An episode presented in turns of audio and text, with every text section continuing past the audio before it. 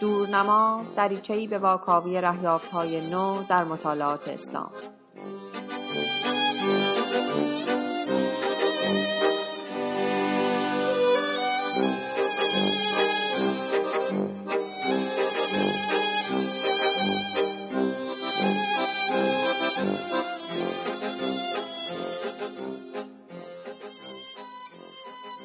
سلام، اینجا رادیو دورنماست و من فاطمه مستهزاد هستم. به قسمت دوم از فصل سوم خوش آمدید.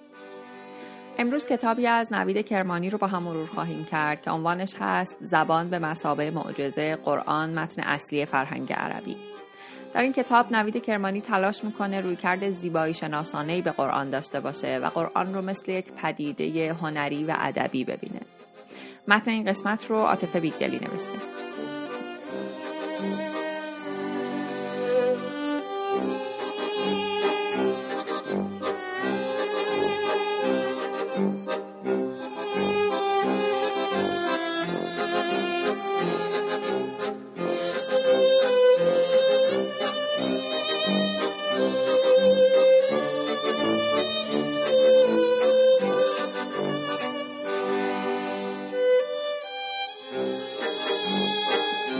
نوید کرمانی متولد 1967، نویسنده و پژوهشگر آلمانی ایرانی تباره که در آلمان تئاتر، فلسفه و مطالعات اسلام خونده.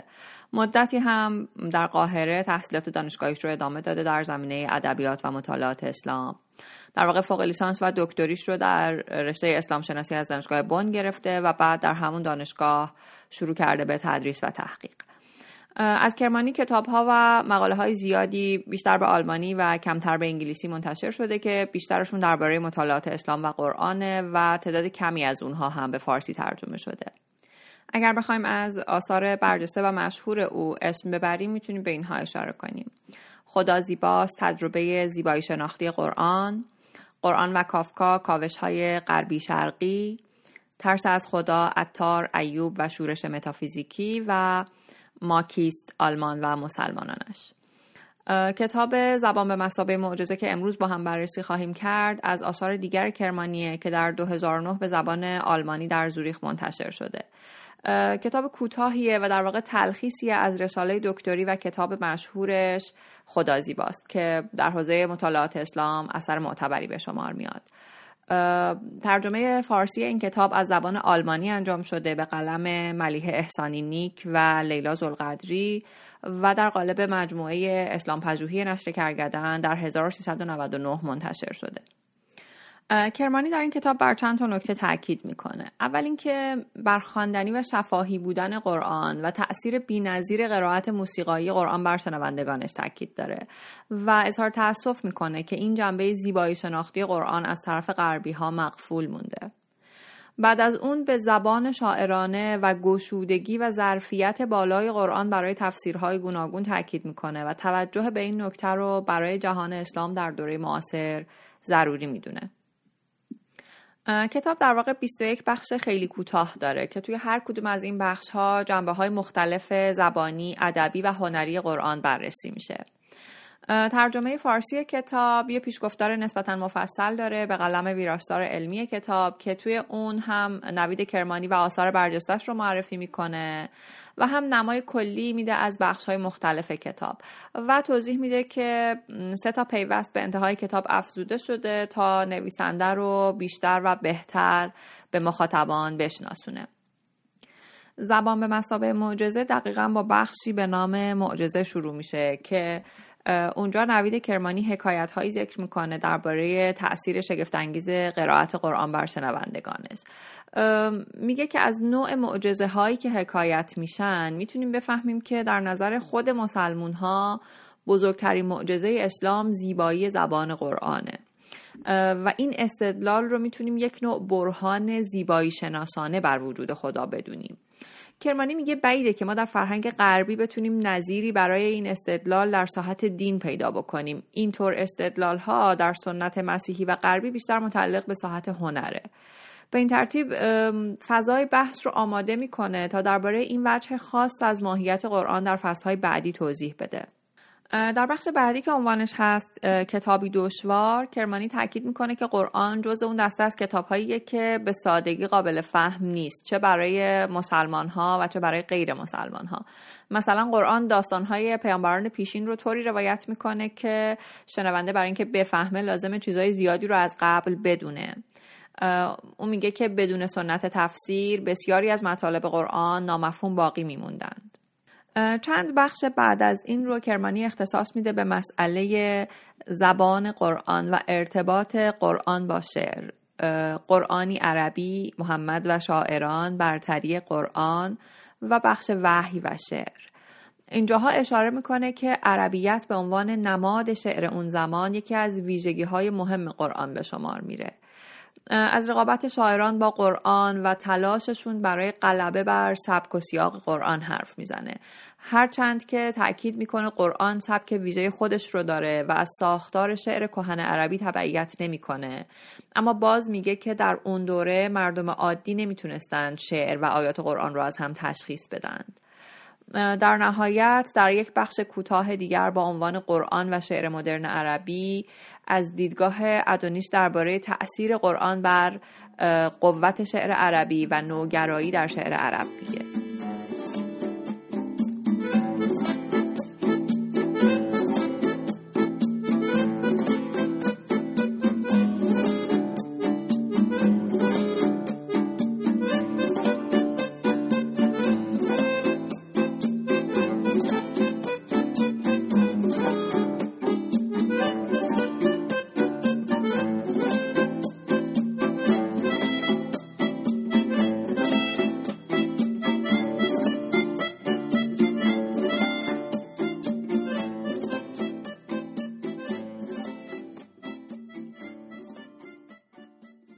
در ادامه در چند بخش راجع به خاصیت خواندنی بودن و شفاهی بودن قرآن و اجرا کردن قرآن حرف میزنه.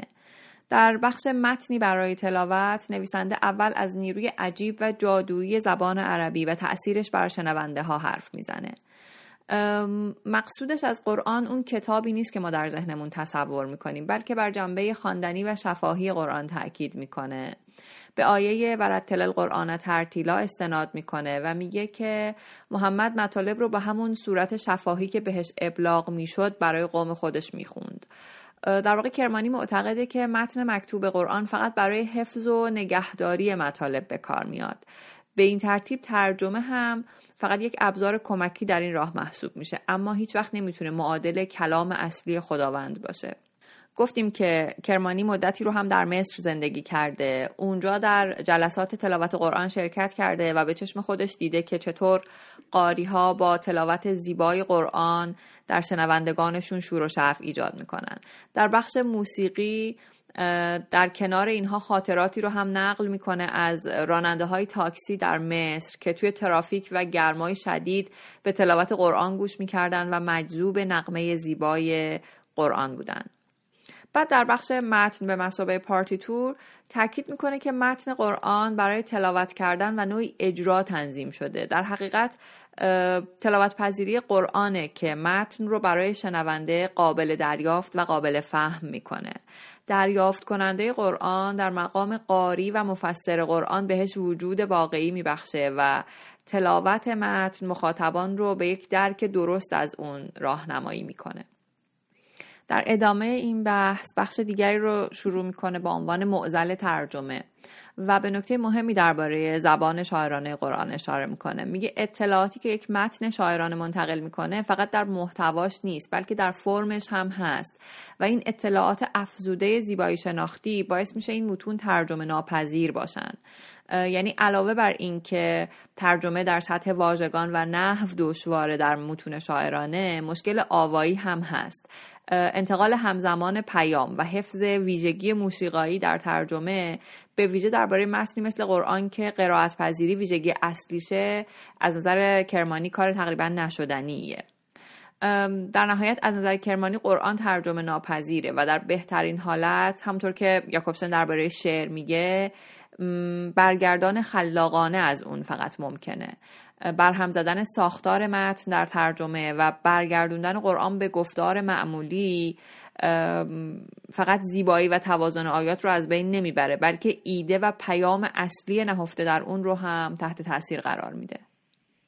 در دو تا بخش بعدی کتاب، یعنی قرآن عربی و مسلمانان غیر عرب و بعد بخش زبان کامل، بحث ترجمه ناپذیری قرآن رو تکمیل میکنه و میگه که آشنایی با زبان عربی حتی در جوامع غیر عرب جزئی از دینداری مسلمان ها بوده. همونطور که زبان عبری زبان یهودیت یا سانسکریت زبان آیین هندوه، زبان عربی هم زبان قدسی اسلامه. خب از این جهت اسلام و مسیحیت با هم متفاوتن. مثلا برخلاف انجیل، ترجمه های قرآن تا قبل از قرن 20 خیلی کم بودن و قبل از اون مسلمون ها برای تبلیغ اسلام زبان عربی رو آموزش میدادن، چون خیلی از اونها مخصوصا مسلمانان عرب ایمان داشتن که زبان عربی برتری مطلقی نسبت به سایر زبانها داره و در واقع عربی رو زبان فرشتگان و زبان بهشت میدونستند. از نظر اونها عربی منشأ باقی زبانها بود و معجزه قرآن این بود که این زبان رو به طور کامل به کار می گرفت.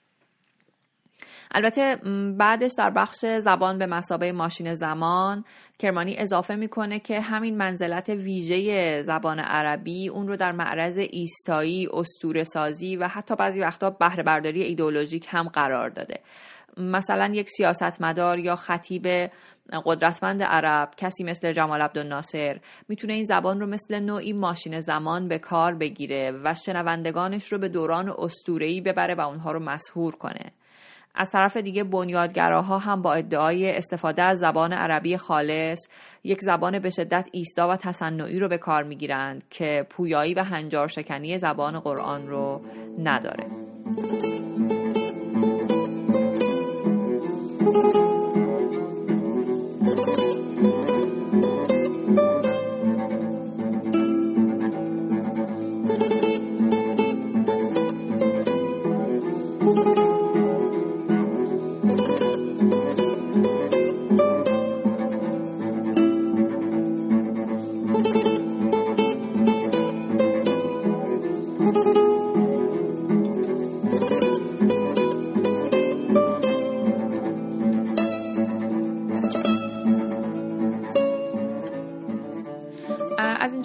کرمانی وارد موضوع جدیدی میشه و به مسئله پیام قرآن میپردازه. مفهوم گشودگی رو استفاده میکنه و میخواد بگه که بین رمزآلود بودن پیام و جنبه زیبایی شناختی اون یک رابطه نزدیکی برقراره. کرمانی معتقد متنی که همه با یک بار خوندن بفهمنش و از ذهنشون بره بیرون، متن ادیبانه و شاعرانه و ماندگاری نیست. اینجا دیگه بحث موسیقی و آوای قرآن مطرح نیست، بحث چند معنایی بودن قرآن مطرحه که خب این بحث هم به نوبه خودش تجربه زیبایی شناختی ایجاد میکنه. کرمانی میگه رمزآلود بودن پیام ذره‌ای از زیباییش کم نمیکنه. اگر قرآن چند معنایی نبود و معنای آیات محدود میشدن، جذابیت زیبایی شناختی و تأثیرات غافلگیر کننده و مهیج قرآن از بین میرفت. در بخش بعدی که عنوانش هست هرمنوتیک، یه بار دیگه راجع به ساده نبودن متن قرآن حرف میزنه و باز اصرار داره که خواننده قرآن بدون تدبر و تفسیر نمیتونه فهم دقیقی از آیات داشته باشه. به بعضی از ویژگی‌های قرآن اشاره میکنه، از جمله مثلا تغییر موضوع ناگهانی یا بریده شدن رشته کلام یا استعاره‌های مبهم و کنایه‌هایی که در قرآن وجود داره و میگه اینها همه باعث میشن این متن پیچیده بشه. همین خصوصیت‌ها باعث شدن که شرق‌شناسان قرآن پژوه همیشه انتقاد بکنن و بگن قرآن یک متن غیر قابل فهم و ناهماهنگه. حتی کرمانی میگه بعضی از صحابه محمد هم در فهم دقیق بسیاری از کنایه های متن ناتوان بودن و نمیتونستن ارتباط بخش های یک سوره با هم رو بفهمند. بعد از این درباره گشودگی قرآن و فهم ناپذیری وحی از نظر ابن عربی حرف میزنه و میگه که ابن عربی این ویژگی قرآن رو نه تنها نشانه کم ارزش بودن متن نمیدونه، بلکه این رو نشانه سرشت الهی متن میدونه. در واقع ابن عربی گشودگی معانی رو از ویژگی‌های اساسی متن قرآن میدونه و میگه هر فردی بر حسب اون چیزی که در پی اون هست متن رو میفهمه. بخش پایانی کتاب که شاید بشه گفت جمع‌بندی و سخن آخر کرمانیه، عنوانش هست امر زیبایی شناختی به مثابه امر سیاسی. توی این بخش کرمانی تلاش میکنه نگاه بنیادگراها به قرآن رو نقد کنه. بنیادگراها منکر چند معنایی و لایه لایه بودن قرآن هستند و قرآن و اسلام رو خالی از هنر میدونن و اون رو اینطوری میخوان. کرمانی برخلاف بنیادگراها معتقده که جنبه هنری قرآن در اولویته. اون میگه که قرآن رو باید هنرمندانه و با موسیقی خوند. منظورش این نیست که قرآن رو مثلا باید همراه ساز بخونیم، بلکه ویژگی‌هایی مثل شفاهی و چند معنایی بودن متن قرآن رو در نظر داره. اگر این نگاه زیبایی شناسانه و هنرمندانه کرمانی نسبت به قرآن و اسلام رو در نظر بگیریم، میتونیم اینطور نتیجه بگیریم که هدفش از این کار معرفی و شناسوندن اسلام فرهنگی در برابر اسلام سیاسیه. اسلام سیاسی که قائل به تک معنا بودن اسلام و قرآنه و میخواد نگاه ایدئولوژیکی به جهان اسلام داشته باشه.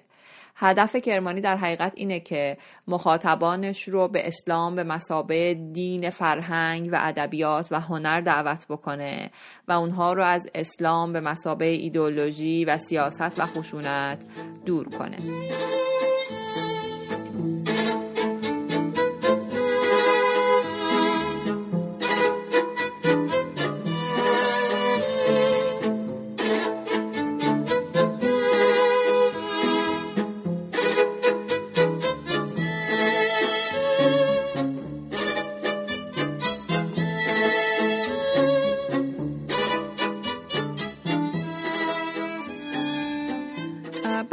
بدنه اصلی کتاب بخش پیوست ها شروع میشه که شامل یک گفتگو، یک سخنرانی و یک مقاله است و هر کدوم از اونها به نوعی برای آشنایی با جنبه‌ای از شخصیت و دنیای فکری نویسنده مفید هستند. پیوست نخست عنوانش هست ادبیات آلمانی، قرآن و نیل یانگ و در واقع گفتگوی نوید کرمانی با النور واکتل در رادیوی CBC کانادا است. کرمانی توی این مصاحبه از زندگی شخصی و خانوادگیش در ایران و آلمان میگه و توضیح میده که دین در خانوادهش همیشه عزیز و محترم بوده و او هم تلاش میکنه که دینداریش رو حفظ بکنه. مثلا میگه قبل از اینکه هر کاری رو شروع بکنم، قبل از اینکه سفر برم، سخنرانی بکنم یا حتی قبل از خوردن شام دعا میکنم و این کار به من نیرو میده. بعد از سفرش به قاهره در دوران دانشجوییش حرف میزنه و میگه که چطور وقتی رفته اونجا با رفتن به جلسات قرآن تحت تاثیر صوت و آوای دلنشین قرآن قرار گرفته، اما در سفر بعدیش به قاهره خیلی تعجب کرده از اینکه دیده این جلسات قرآن تعدادشون کم شده اما در مقابل درصد زنان با حجاب نسبت به قبل بیشتر شده. از نظر اون تعداد کم جلسات قرآن یعنی کمتر شدن توجه مخاطبان به جنبه‌های هنری قرآن که در واقع او این پدیده رو ناشی از سلطه نگاه بنیادگراها به اسلام و قرآن میدونه. در بخش دیگه گفتگو از علاقه‌اش به موسیقی نیل یانگ، خواننده و نوازنده کانادایی حرف میزنه و در واقع از او به صدای زندگی تعبیر میکنه. یه خاطره میگه از دلپیچه دختر نوزادش که تلاش‌های خودش و همسرش برای اینکه نوزاد رو آروم بکنن بیفایده بوده اما تصادفاً موسیقی نیل یانگ پخش میشه و اون بچه آروم میشه و از تأثیر این اتفاق در نوشتن کتاب کشتگان نیل یانگ حرف میزنه که در واقع یادآور نام کتاب کشتگان قرآن نوشته ابواسحاق ثعلبی، عالم و مفسر نیشابوری قرن 4 و 5 هجریه. نویسنده توی این گفتگو نگاه و رویکردش به اسلام و به ویژه قرآن رو به خوبی تبیین میکنه و بعضی از مسائل سیاسی و اجتماعی از جمله مسئله مهاجرت و پناهجویی رو هم مورد توجه قرار میده. پیوست دوم عنوانش هست سلفیگری یا فیلولوژی، آنچه میتوان از یک اسلام پژوه آموخت. این در واقع ترجمه متن سخنرانی کرمانی در مراسم اهدای جایزه زیگموند فروید به پروفسور انگلیکا نویورت، قرآن‌پژوه نامآشنای آلمانیه. اونجا در این سخنرانی او تفاوت قرآن و عهدین رو یادآور میشه و بر ویژگی شفاهی قرآن تاکید میکنه. به نظر کرمانی رویکرد فیلولوژیک نویورت در شناخت اسلام و قرآن بسیار با اهمیت و همه مسلمون ها رو به ویژه محققان رو به خوندن آثار نویورت سفارش میکنه.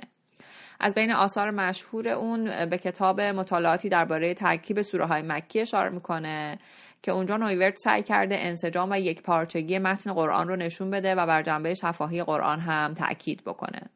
کرمانی میگه که نویورت این کتاب رو برای اون دسته از خوانندگان قرآن نوشته که از نظر اونها قرآن یک متن پر از ابهام، منقطع و غیرقابل فهمه. از نگاه نویورت قرآن گفتگوی بین خداوند و بشره و اونطور که کرمانی میگه آثار اون نشون میدن که قرآن در فرهنگ مدیترانه شرقی تأثیرگذار بوده. پیوست سوم و در واقع بخش آخر کتاب یکی از مقاله های نوید کرمانی در حوزه اسلام پژوهی با عنوان جنبه زیبایی شناختی وحی. کرمانی میگه ویژگی هایی که برای هنرمند و نابغه در دوره‌ای از تاریخ اندیشه اروپا تعریف شده درست همون ویژگی هاییه که برای پیامبر در سنت و فرهنگ اسلامی ذکر شده. نویسنده در بخشی از مقالهش از سورن کیرکگور اسم میبره، فیلسوف و الهیدان دانمارکی، و از اون نقل قول میکنه که بین پیامبر در سنت مسیحی و نابغه و چه اشتراکی قائل نیست و معتقد بین این دو هم در زبان و هم در شکل الهام و رفتارشون تفاوت‌هایی وجود داره. کرمانی با تأکید بر وجود شباهت و اشتراک بین مفهوم نابغه در دوره کیرکگور و مفهوم پیامبر در بافت اسلامی این ادعای کیرکگور رو فقط با مفهوم پیامبر در مسیحیت پذیرفتنی و سازگار میدونه. در مجموع به نظر میرسه که کرمانی توی این کتاب دنبال اینه که یک راه جدید برای درک قرآن به ما نشون بده و اون راه دیدن قرآن به مثابه یک اثر هنریه که بر روح مخاطبانش تأثیر میگذاره. از موسیقی و آوای قرآن حرف میزنه و از شعرگونگیش و در عین حال از هنجار شکنی قرآن در ساختار شعر کهن عربی صحبت میکنه و جادویی که در این زبان ایجاد کرده. کرمانی تأکید میکنه که قرآن یک اثر چند لایه است، نه یک متن سرراست و واضح که هر کس میخونه فقط یک معنا ازش درک بکنه. قرآن بر روی فهمهای مردمان گشوده است. این قرآن با این ویژگی ها رو دیگه نمیتونیم ابزار اسلام سیاسی بکنیم و مثل سلفی ها یه روش انحصاری برای اداره جامعه ازش بیرون بیاریم. باید اون رو تلاوت کرد و شنید، مثل یک اثر هنری که درکش هر بار در ضمیر مخاطب اتفاق میفته.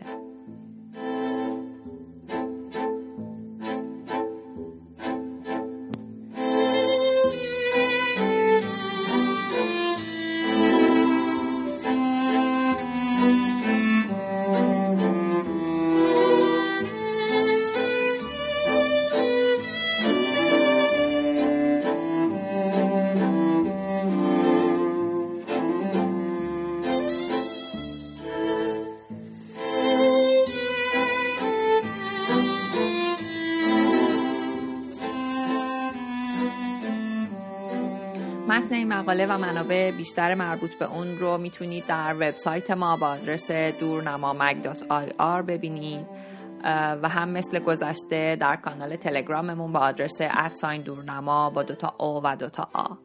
لینک هر دوتا در توضیحات این اپیزود قرار داده شده و میتونید از اون طریق پیداشون کنید.